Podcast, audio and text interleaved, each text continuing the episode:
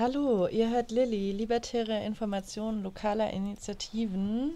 Die Crew ist heute wieder äh, mal wieder im freien Radio. Hallo. Ähm, Hallo. Hi. genau, und ähm, ihr hört uns äh, oder ihr könnt diese Sendung und das freie Radio einfach unter freies-radio-kassel.de über den Livestream hören oder auf der 105,8. Genau. Und ähm, ich fange mal einfach an äh, zu erzählen, ähm, worüber wir heute reden wollen.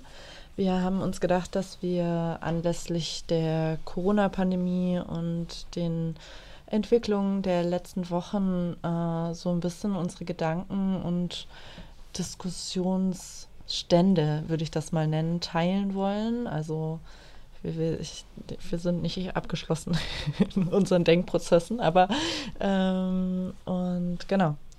Und sozusagen, was kann aus queerfeministischer Perspektive ein Umgang oder ein Gedanken zu, zur aktuellen Lage sein? Genau, und angeregt dazu haben uns äh, zwei Artikel, die wir miteinander gelesen haben.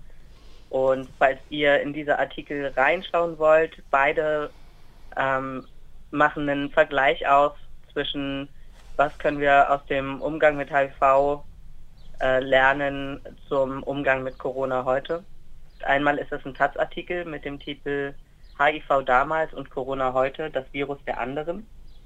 Und das andere ist ein Interview, das auf der Seite der AIDS-Hilfe Niedersachsen am 15. April 2020 veröffentlicht wurde und der, das, das Interview heißt, was können wir in der Corona-Krise von HIV-Aids und von mehr als 30 Jahren Präventionserfahrung lernen? Was können die AIDS-Hilfen der Politik und der Bevölkerung mitgeben? Genau.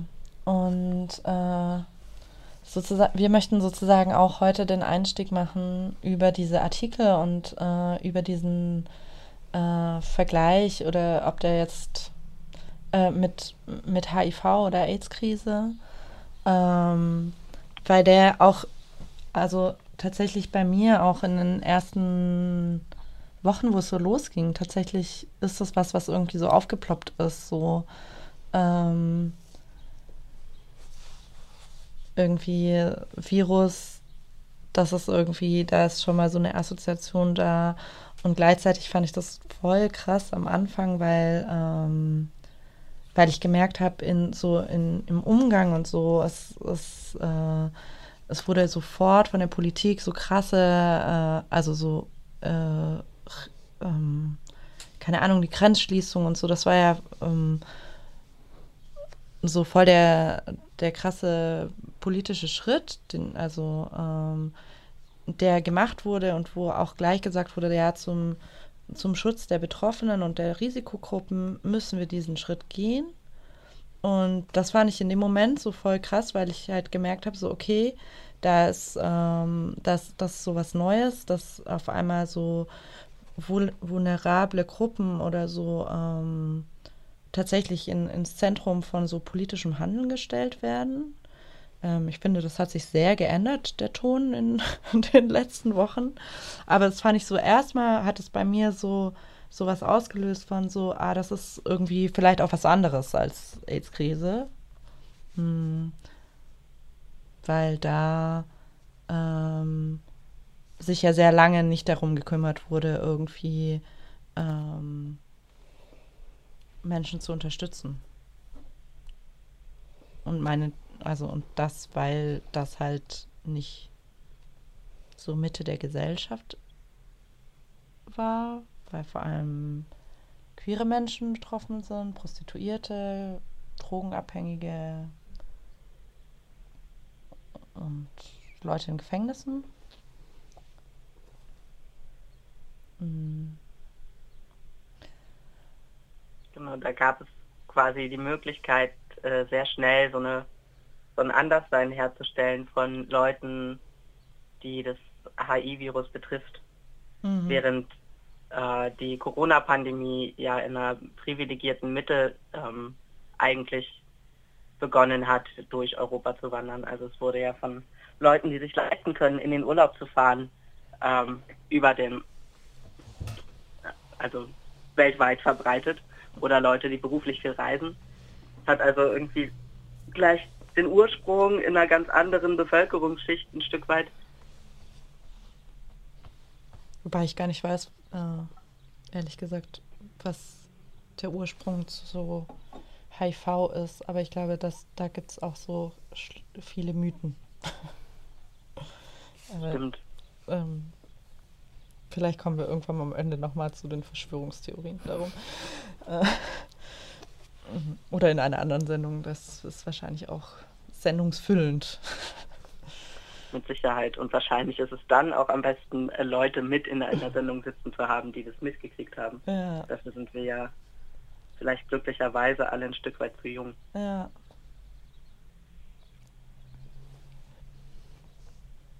Ja, genau, jedenfalls hat Corona anfangs halt ziemlich in der Mitte der Bevölkerung irgendwie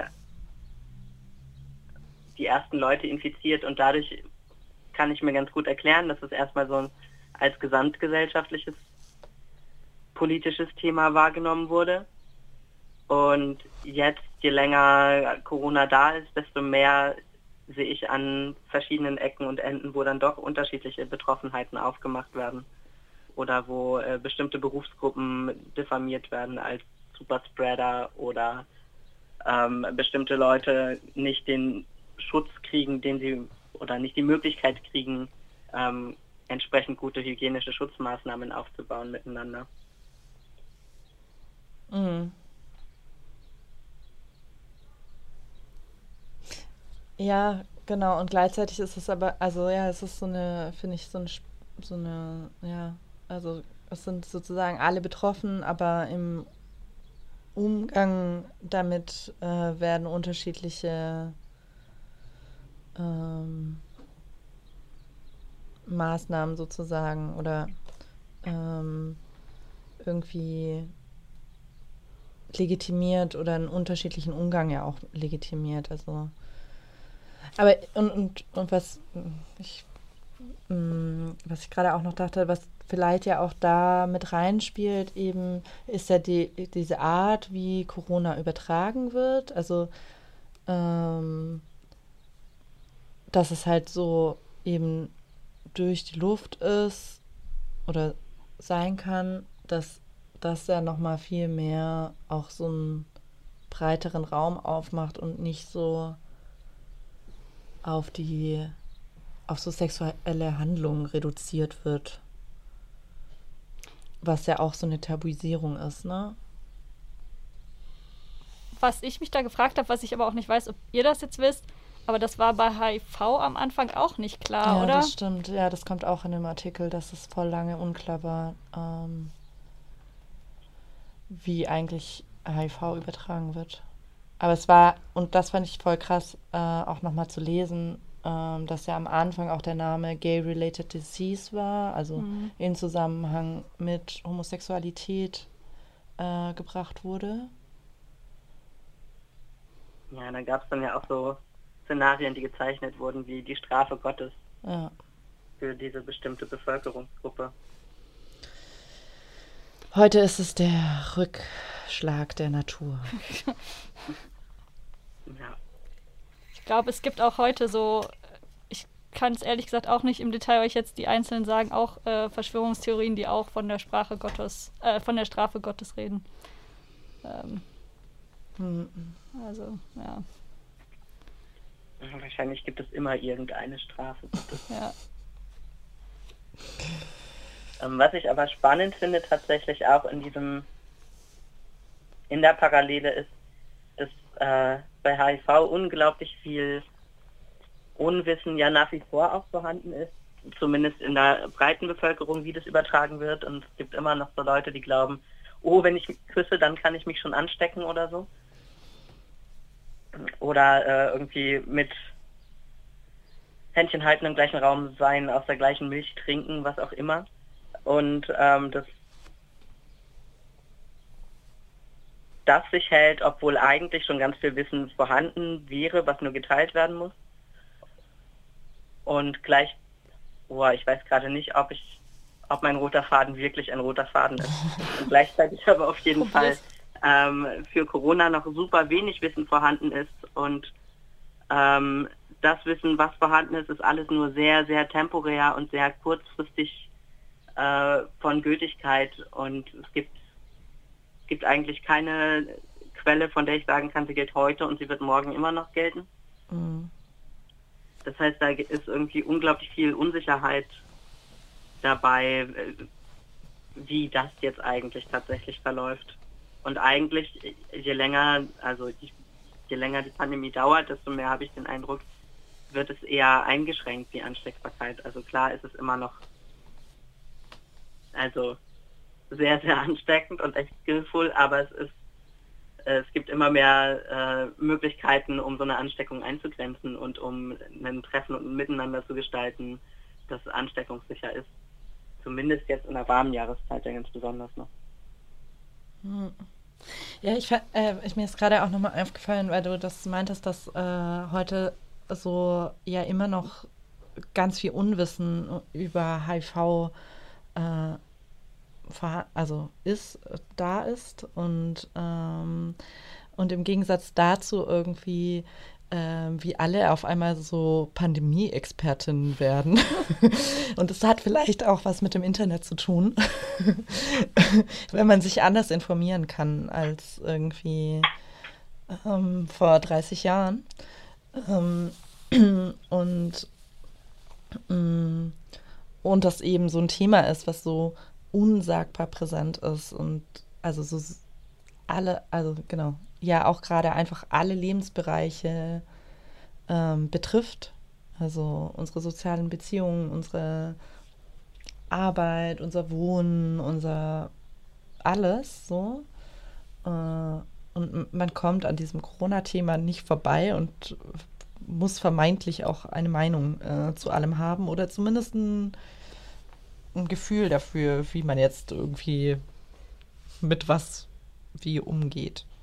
Was ja auch gar nicht immer so einfach ist.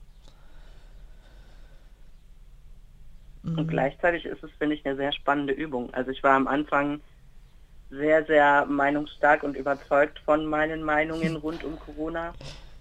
Und es war echt so ein Weg zu lernen, damit umzugehen, dass es eben gerade noch kein gesichertes Wissen gibt und dass ich höchstens irgendwie Detailinformationen haben kann und vielleicht deswegen äh, nicht mit so einer äh, ich habe recht Überzeugung in Diskussionen rund um Kontaktgestaltung und so weiter reingehe, sondern mit einem, okay, äh, was ist denn, was ist denn der letzte Stand und was hast du so gehört und was habe ich so gehört und wem schenken wir beide jetzt Glauben oder so. Ja. Also es ist echt eine Herausforderung, wie mit Medien umzugehen ist im Moment gefühlt.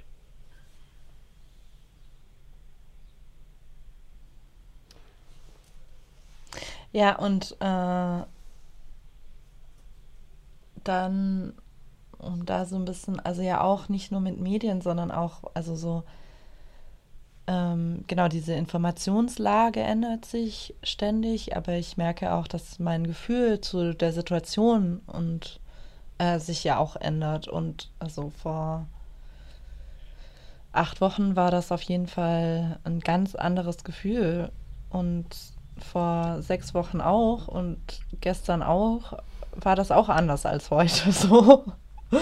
Und das äh, macht gerade, wenn es dann auch um so zwischenmenschliche Aushandlungen geht, ähm, gibt es halt nicht so ein, so ein richtig und falsch und gibt es aber auch, ja, es gibt halt kein, kein Kontinuum oder so. Ähm. Ja. Wollen wir an dieser Stelle pausieren und ein Lied spielen? Ja. Ich finde das eine gute Idee. Dann würde ich jetzt nämlich ansagen, dass ihr gleich Blond hört mit dem Titel Autogen.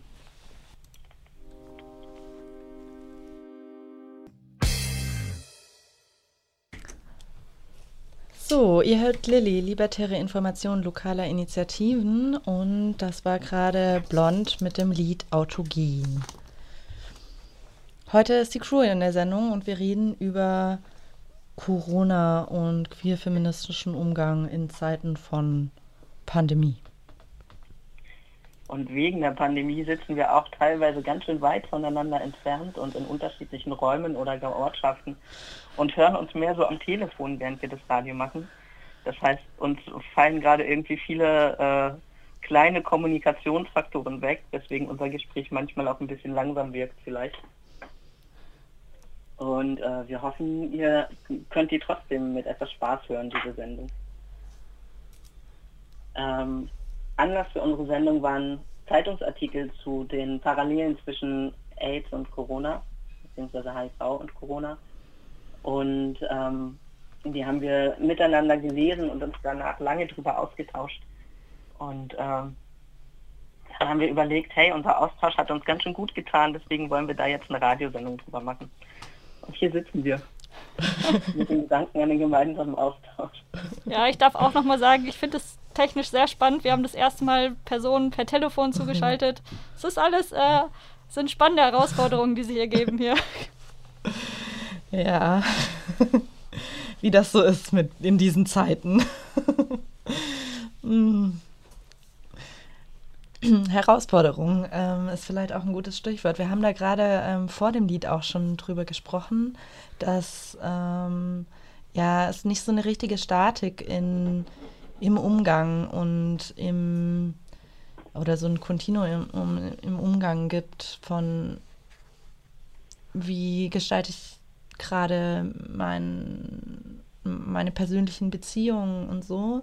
Und äh, genau, wir uns darüber auch schon viel, also schon länger auch im Austausch sind, jetzt auch unabhängig von den Texten, das immer wieder irgendwie bei uns auch Thema war. Ähm, so, wie, wie gehen wir eigentlich damit um und, und wie, ähm, ja, wie, wie gestalten wir irgendwie diese Herausforderungen, dass alles gerade anders ist ähm, im persönlichen Kontakt mit anderen. Und ich finde, ähm, ich rede einfach nochmal weiter. Äh, ich habe gerade so einen Gedanken, dass ich finde, dass ähm, Corona macht nochmal deutlich, wie, also so die grundlegende feministische Position von so, das Private ist politisch. ähm, merkt man, finde ich, auch in, in, in, im Umgang mit so, wie, wie gehen, also wie gestalte ich meine Beziehung gerade? Und wo übernehme ich Verantwortung und äh, versuche solidarisch zu sein. Und was heißt das eigentlich? Da wird man gerade sehr drauf zurückgeworfen, finde ich.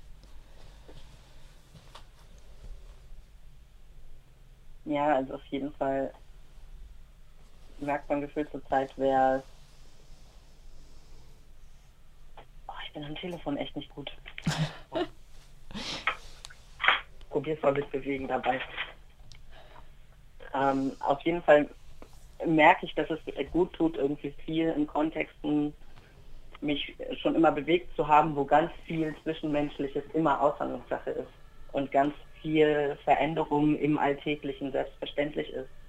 Und das, also sei es so, dass es eine Selbstverständlichkeit hat, als Gruppe jedes Mal, wenn wir uns sehen oder auch an jedem neuen Morgen miteinander Namens- und Pronomenrunden zu machen und damit klar zu haben, ähm, das kann sich ja über Nacht geändert haben und eine Selbstverständlichkeit im Umgang mit Veränderungen dadurch auch zu haben, macht, glaube ich, also ich habe die Vermutung, dass es auch eine gewisse Flexibilität im Kopf macht, sich auf Dinge einzustellen.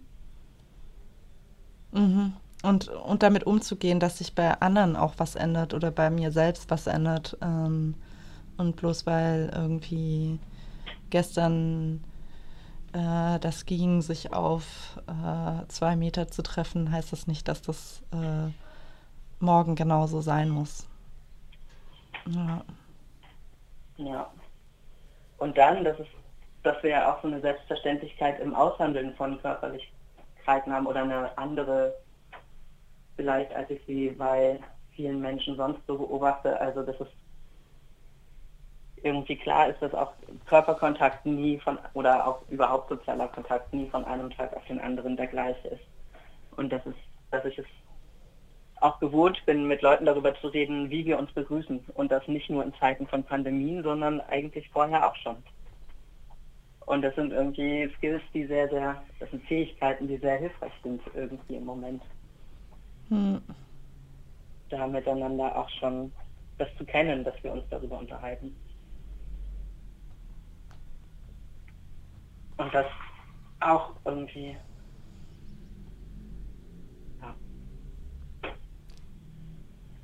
Ja, ich glaube, was ich auch so merke, ist, dass das, genau, dass mir das auch leichter fällt mit Leuten, mit denen ich das sonst auch schon mache. Und jetzt wird es aber plötzlich nötig mit Menschen, mit denen ich gar nicht so eine enge Beziehung habe, mit denen ich sonst gar nicht über solche Dinge mich unterhalte. Äh, Beispiel Lohnarbeit oder so, wo aber ja plötzlich auch ausgehandelt wird, ist es für dich okay, wenn wir in einem Büro sitzen oder ist es nicht okay, obwohl natürlich von oben eigentlich was diktiert wird, wie es sein sollte, aber ich habe dann trotzdem immer noch das Bedürfnis, das mit den Einzelpersonen zu besprechen und auch da merke, das ist sehr unterschiedlich bei Leuten. Ja. Also, das, also genau diese Aushandlung, dass das so plötzlich auch noch auf anderen Ebenen stattfindet, wo das sonst halt nicht selbstverständlich ist. Voll, genau. Und also das geht mir auch so, dass irgendwie so ähm, gegenüber ArbeitskollegInnen ähm, oder so kann ich viel schwieriger Ängste oder Unsicherheiten äußern. Also ich arbeite jetzt nicht in einem Kollektiv mit Leuten zusammen, die ich irgendwie auch sonst so sehe. Und äh, sondern genau. Äh, das ist halt so ein bunter Haufen von Menschen, die da zusammenkommen und äh, mit denen bin ich nicht so nah. Äh, und da fällt mir das auch einfach schwerer auf jeden Fall. Und trotzdem habe ich das auch da gemerkt, dass es, äh, dass es da auch auf einmal mehr Austausch über so, gerade so Ängste oder ähm, Gefühle gibt, was ich eigentlich auch ganz spannend finde. Aber genau, da gibt es halt eigentlich nicht so eine Praxis und ich merke, da bin ich auch reservierter, weil ich, das ist halt Lohnarbeit. Äh, ähm, mit denen möchte ich gar nicht so viel teilen, wie es mir gerade geht. Ich mache es im Radio. Toll. Du bist Wasser. ja. wobei ich auch da gemerkt habe, ich hatte schon Gespräche mit Leuten, ja, mit Einzelpersonen, die ich sonst auch nicht auf dieser Ebene hatte. Und mhm. äh, aber auch eher in Einzelgesprächen als jetzt irgendwie in so einem Gruppenkontext oder so. Da ist es einfach, da wird zumindest aus meiner Lohnarbeitserfahrung heraus, wenn die, es gibt sogar mittlerweile eine Runde, wie geht's uns gerade, weil wir uns auch nicht ständig sehen. Aber es sagen eigentlich alle nur, mir geht's gut. Und vielleicht noch so oberflächliche Dinge wie, oh, Familie und Kinderbetreuung ist gerade anstrengend oder so. Aber tiefer geht's eigentlich nicht. Und umgekehrt habe ich aber auch aus meiner eigenen Erfahrung, ich musste das auch erst lernen, in so äh, Befindlichkeitsrunden mich zu öffnen. Und das mhm. ist auch genau, das ist so ein Lernprozess und äh, der funktioniert nicht von heute auf morgen und diese aktuelle Situation fordert das halt manchmal gerade eigentlich, dass es funktioniert. Also es wäre gut, wenn das funktioniert, aber es äh, genau, es muss eigentlich äh, müssen Leute erst lernen so und dann auch noch je nach Konstellation in unterschiedlichen Gruppen.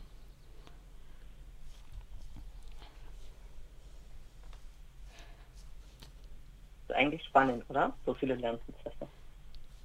Mhm. Ein bisschen mag ich es ja auch. das schwankt sehr. Mhm. Ob ich das mag oder nicht.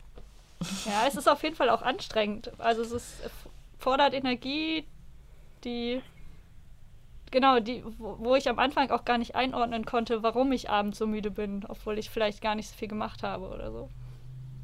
Ja. Ja, ich habe auch unglaublich viel geschlafen am Anfang. Ach, und ich merke das immer noch, dass, äh, dass diese Auslandung und dieses, ähm, ja, ähm, zum Teil auch Anspannung oder krasse Gespräche, die man führt, äh, ähm, die sind sehr kräftezehrend. Und ich meine, das ist auch was, was man irgendwie, glaube ich, äh, was ja auch immer irgendwie Teil unserer queer-feministischen Position war, irgendwie auf Grenzen achten, heißt halt auch auf die eigenen Grenzen zu achten und zu gucken, ähm, so, was geht gerade bei mir und irgendwie sich, sich Orte oder so Räume zu schaffen, in denen ich irgendwie mich safe fühle und, ähm, und auch so entspannen kann. Also so gut es geht, vielleicht gerade, aber auch so, ja. Und dafür brauchst dann halt genau diese Gesprächspraxis und ähm, so, so ein Formulieren von, also so ein Formulieren können von Bedürfnissen.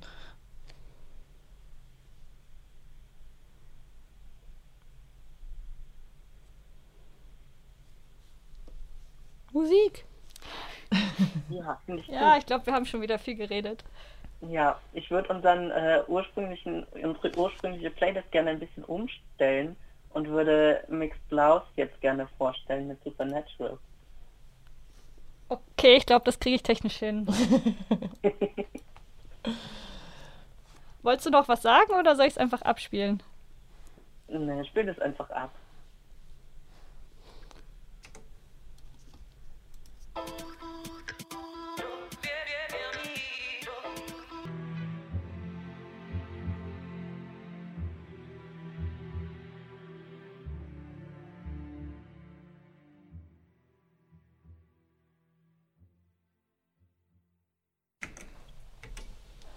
Hallo, ihr hört Lilly, libertäre Informationen lokaler Initiativen mit der Crew heute auf Sendung.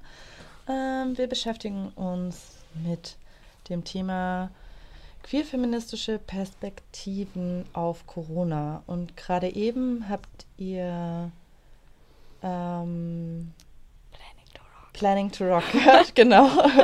ich musste mich nochmal erinnern. Äh, mit dem Planning to Rock mit dem Lied Peace of Mind.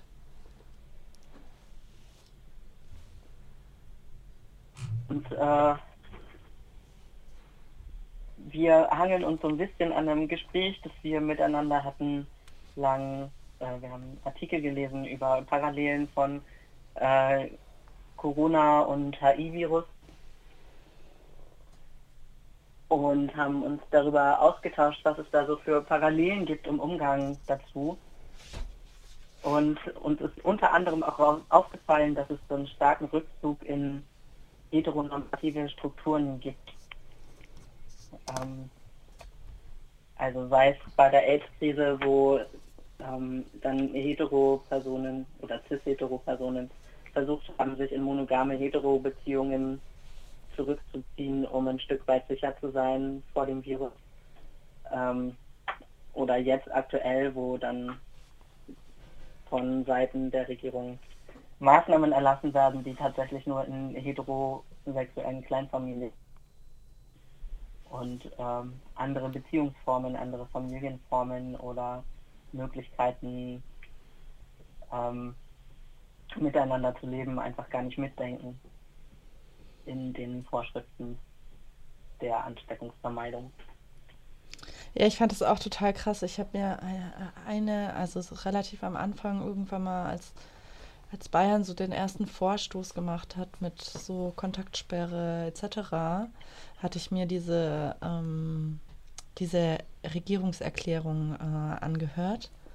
Und ich fand es so krass, wie halt so, ähm, wie krass, äh, also irgendwie bin ich das ja auch nicht gewohnt, so Politikern oder Politikerinnen äh, länger zuzuhören und war dann erstmal schon wieder schockiert, dass sie alle nicht gendern.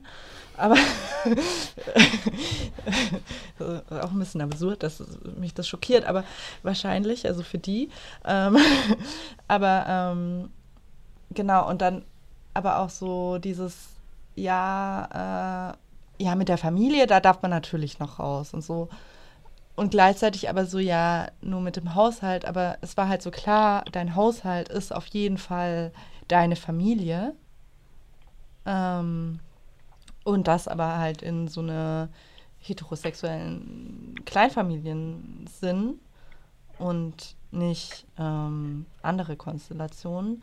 Und da ging es dann auch irgendwie um so ähm, ähm, Kreissäle und wer da dann eigentlich rein darf und wer nicht. Und das war halt auch ganz klar, äh, die Frau gebärt und äh, der Mann, äh, der darf jetzt leider nicht dabei sein. Ähm, dass es andere Formen von äh, Elternschaft gibt, war da überhaupt nicht Thema natürlich. Aber ja, würde man jetzt der CSU wahrscheinlich auch nicht äh, zutrauen. Stellen wir mir jetzt gerade die klassische heterosexuelle Transfamilie vor, wo dann nur die Frau in den Kreissaal soll und im Krankenhaus gebiert. so sind die Regeln.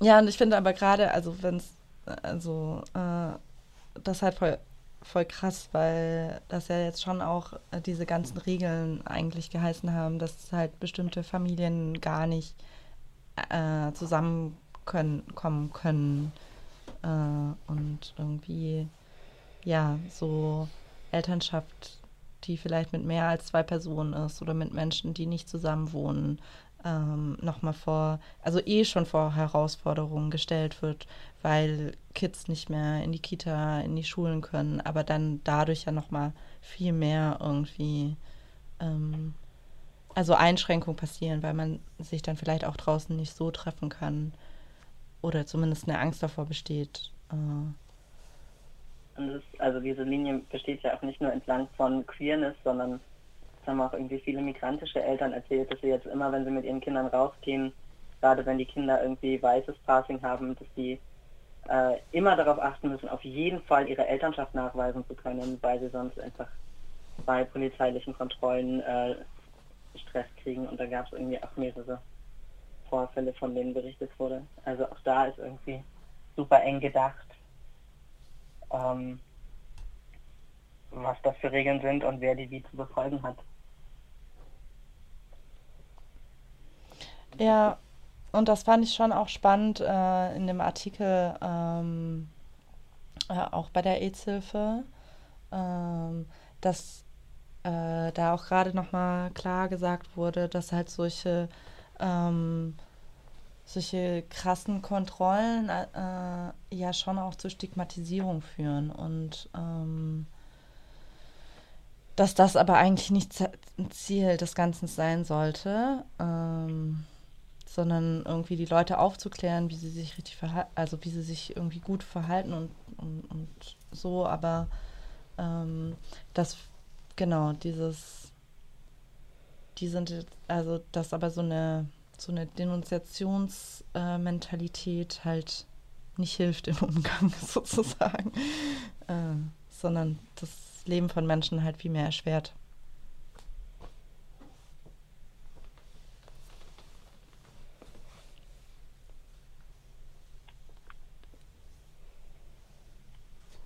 ich schweige gerade, weil ich bei so einem Gedankengang bin, bei irgendwie, also die treffen sich eigentlich Polykyle in solchen Zeiten oder treffen die sich nicht, ähm, weil wegen den denunzierenden NachbarInnen und wie, wie gestaltet sich Beziehung, in der eins nicht zusammen wohnt.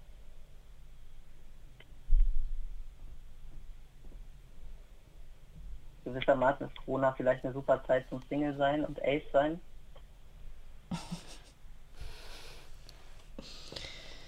Ja, das ist auf jeden Fall eine Herausforderung, aber ich glaube, da, genau da geht es ja dann auch wieder um so, wie können irgendwie, äh, wie können wir in unseren Beziehungen das aushandeln, dass das irgendwie okay ist. Und klar können wir vielleicht mit unseren Nachbarinnen das nicht so gut aushandeln, aber irgendwie. Ja, ja vielleicht ist es auch schwierig. Aber vielleicht muss die Nachbarin das ja zumindest mittragen, ne? Also, ja. Ja, ja. ja trotzdem keinen Besuch empfangen, zum Beispiel. Wenn die Nachbarin sich stört, dann ist es halt problematisch.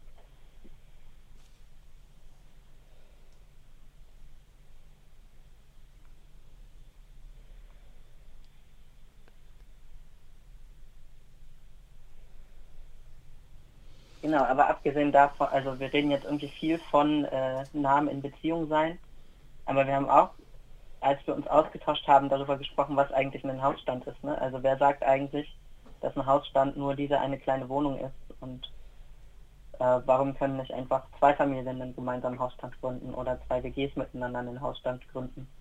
Einfach weil wir vielleicht nicht so super zum Alleinsein gemacht sind und wenn ja. es eine kleine Gruppe gibt, die sich regelmäßig sieht, ist das Risiko vielleicht viel geringer auch, als wenn ähm, ich alleine unterschiedliche Menschen selten sehe, die auch wiederum unterschiedliche Menschen selten sehen. Ja.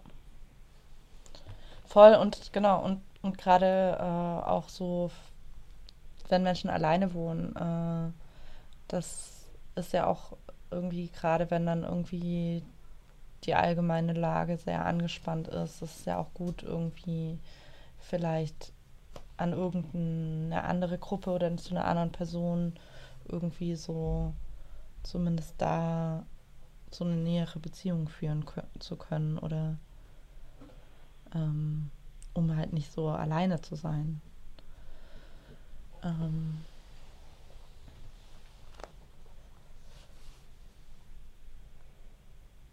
wer auch immer das dann ist. Ja. Natürlich auch immer im Wechselspiel mit eigenen Ängsten und so, ne? Also ich bin ja selbst in einer sehr großen WG und hatte aber am Anfang so ein so viel Angst dabei, krank zu werden und möglicherweise über Wochen in ein Krankenhaus zu kommen, wo relativ wahrscheinlich Ärztinnen sind, die sich vielleicht nicht so cool verhalten dass ich auch irgendwie mit meinen MitbewohnerInnen gar nicht mehr in Kontakt war oder sehr, sehr weit rausgegangen bin. Und wo ich, also, wo es auch spannend war zu gucken, okay, wie organisieren wir unseren Kontakt, indem wir immer einen Mindestabstand einhalten. Vor allem nervenaufreibend. Ich glaube, am spielerischsten sind die Kinder damit umgegangen.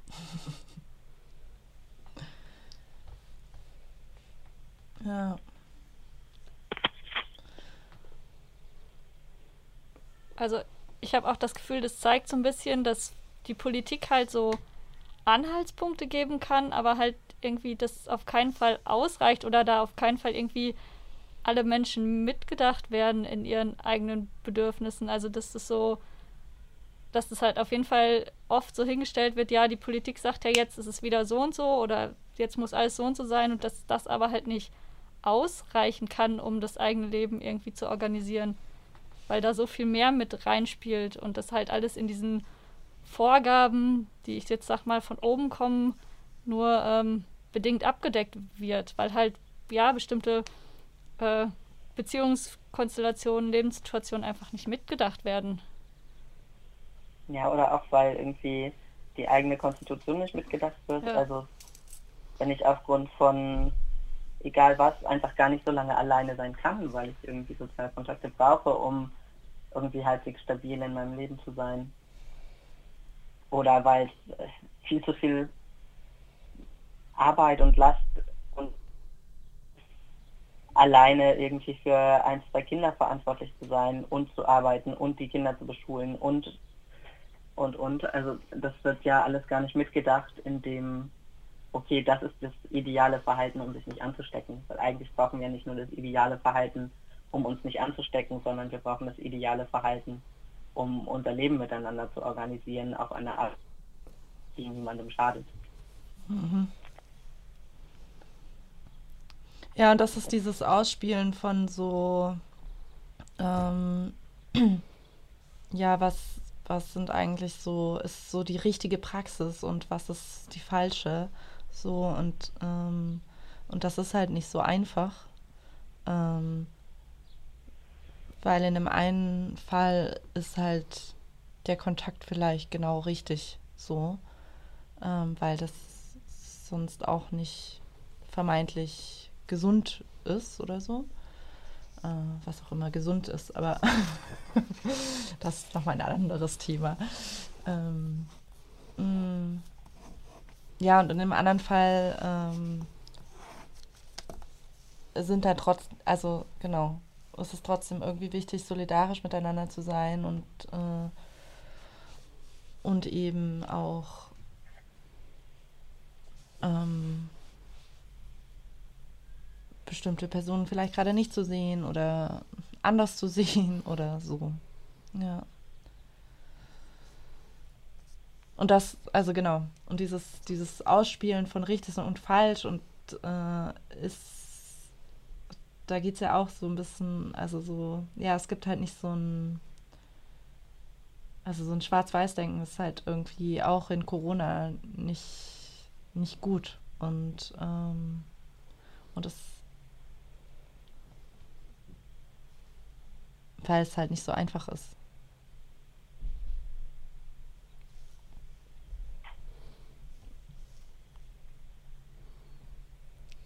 Vielleicht ist wir das. ja vielleicht auch wieder bei so einem Ding sind, was irgendwie. Also dieses Mitdenken von, es gibt nicht die eine Wahrheit oder es gibt nicht das eine Allgemeingültige, ist ja vielleicht auch in vielen Kreisen, wo man gewohnt ist, irgendwie vermeintliche Wahrheiten oder Weltbilder zu hinterfragen, nochmal leichter, um dann auch schneller zu einer Bereitschaft zu kommen, zu gucken, was ist denn die Regelung, die funktioniert oder was ist der Ansatz, der funktioniert. Ja, und, anderen. und so eine Binarität zwischen, äh, es gibt irgendwie Nähe und es gibt ähm, Kollektivität oder so, äh, die funktioniert gar nicht, weil vielleicht ist die Kollektivität, äh, oder nee, Nähe und Kollektivität ist nicht ein Gegensatz, aber äh, Nähe und Autonomie oder so, weil die Autonomie vielleicht gar nicht so unabhängig von Kollektivität stattfinden kann. Oder ähm, also dass es da auch nicht so die krassen ähm, ja, Binaritäten gibt und mehr so ein Dazwischen. Das ist eine sehr queere, glaube ich, auch Herangehensweise. Die queere Herangehensweise ist das dazwischen. ja, naja, nicht dazwischen, aber so, es gibt halt nicht nur zwei. Ja. Gleichzeitigkeit vielleicht. Ja, sondern es gibt ein großes Universum mit ganz viel Verschiedenem. Und Glitzer. Glitzer! Gut?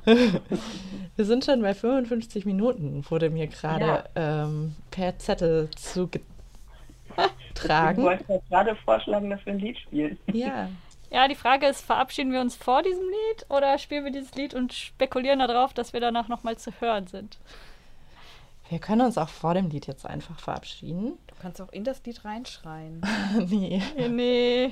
Und dann spielen wir entweder ein oder zwei Lieder am Ende, je nachdem, Genau. wie viel wir so schnibbeln müssen. Auf jeden Fall äh, haben wir gerade schon am Telefon äh, vorhin besprochen, dass wir Stick Together äh, am Ende hören wollen würden. Ja. von System Failure. Ähm, und vielleicht kommt dann noch ein weiteres Lied. Das werden wir sehen. Wenn Ah. dann noch ein Lied käme, dann wäre das K mit Girlfriend. Aber erstmal hören wir Stick Together und sagen vorher wahrscheinlich noch Tschüss. Genau. Genau. Tschüss. Danke fürs Zuhören. Unsere Äh, Gedanken. Ja. Ja. Sie sind nicht vollständig, unsere Gedanken, aber wir führen das weiter und vielleicht teilen wir den weiteren Prozess auch wieder mit euch. Ja, wir haben ja gesagt, das ändert sich auch bei uns äh, täglich, stündlich. Vielleicht hätten wir morgen schon eine ganz andere Sendung aufgenommen. Bestimmt. Ja, hat Spaß gemacht. Bis Fand bald. ich auch. Und jetzt. System Failure mit Stick Together.